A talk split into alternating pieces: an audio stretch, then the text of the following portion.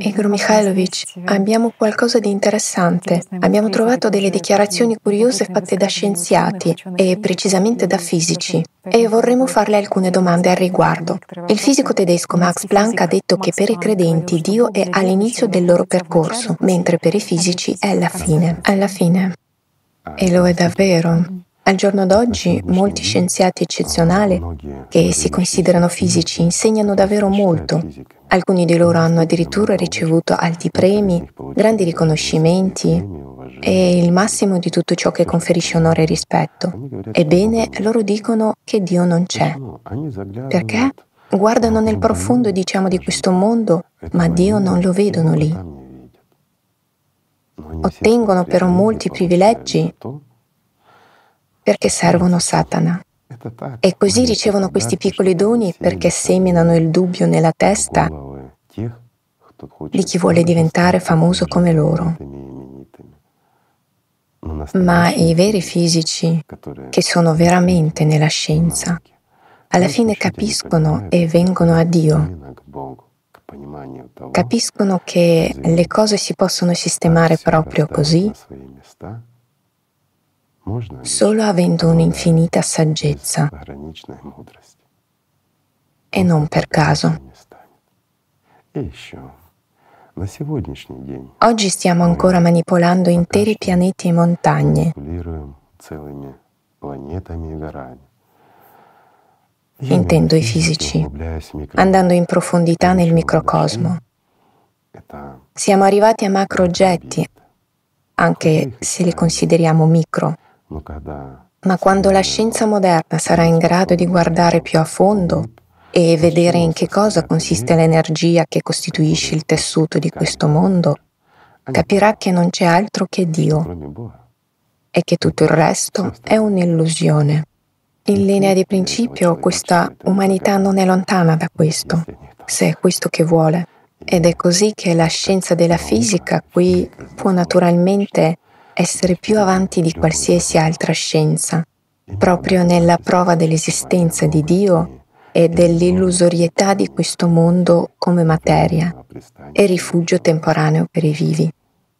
Tutto dipende da loro, dalla scelta umana, da chi scelgono di servire e che cosa scelgono di fare, se creare armi che ci uccidono o arrivare alla verità e vedere con i propri occhi che c'è il mondo, il mondo eterno. E non c'è solo questa isoletta materiale. A proposito, Igor Mikhailovich, lei ha anche accennato alle armi e noi abbiamo anche trovato le parole di un altro scienziato, Werner von Braun, l'uomo che una volta fece delle ricerche per il Terzo Reich. Beh, chi non inciampa in questa vita? E quando in linea di principio era già stato portato negli Stati Uniti per lavorare nella ricerca spaziale, ha continuato a costruire armi lì. Sì, ma la sua dichiarazione mi è sembrata interessante e vorrei leggerla.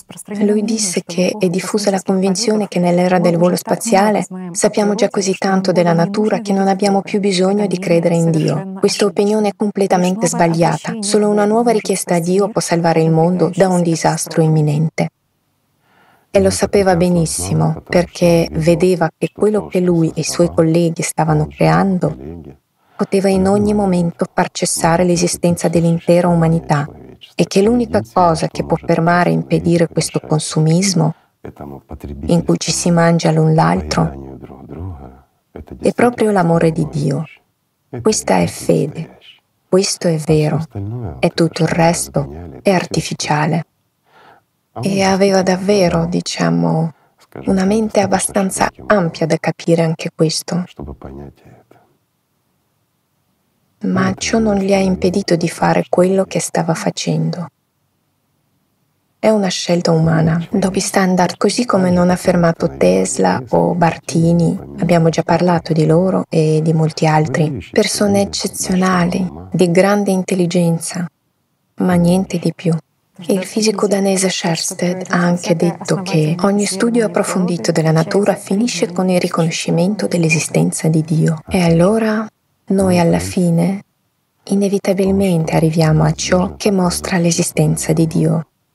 Lo zoologo tedesco Speman ha detto, confesso che spesso nei miei esperimenti mi impegno in una sorta di dialogo e mi sembra che il mio interlocutore sia molto più intelligente di me. La sensazione di profonda sorpresa abbraccia il ricercatore che è in contatto con questa incredibile realtà. Lui credeva di comunicare con Dio. Beh, naturalmente, e cos'altro potrebbero mostrargli i demoni? Ebbene, di nuovo, comunicava nella scienza, comunicava nelle sue riflessioni nella sua testa e si confrontava con le risposte che gli arrivavano e non riusciva a capire da dove venisse quel pensiero brillante e sapeva che veniva da fuori.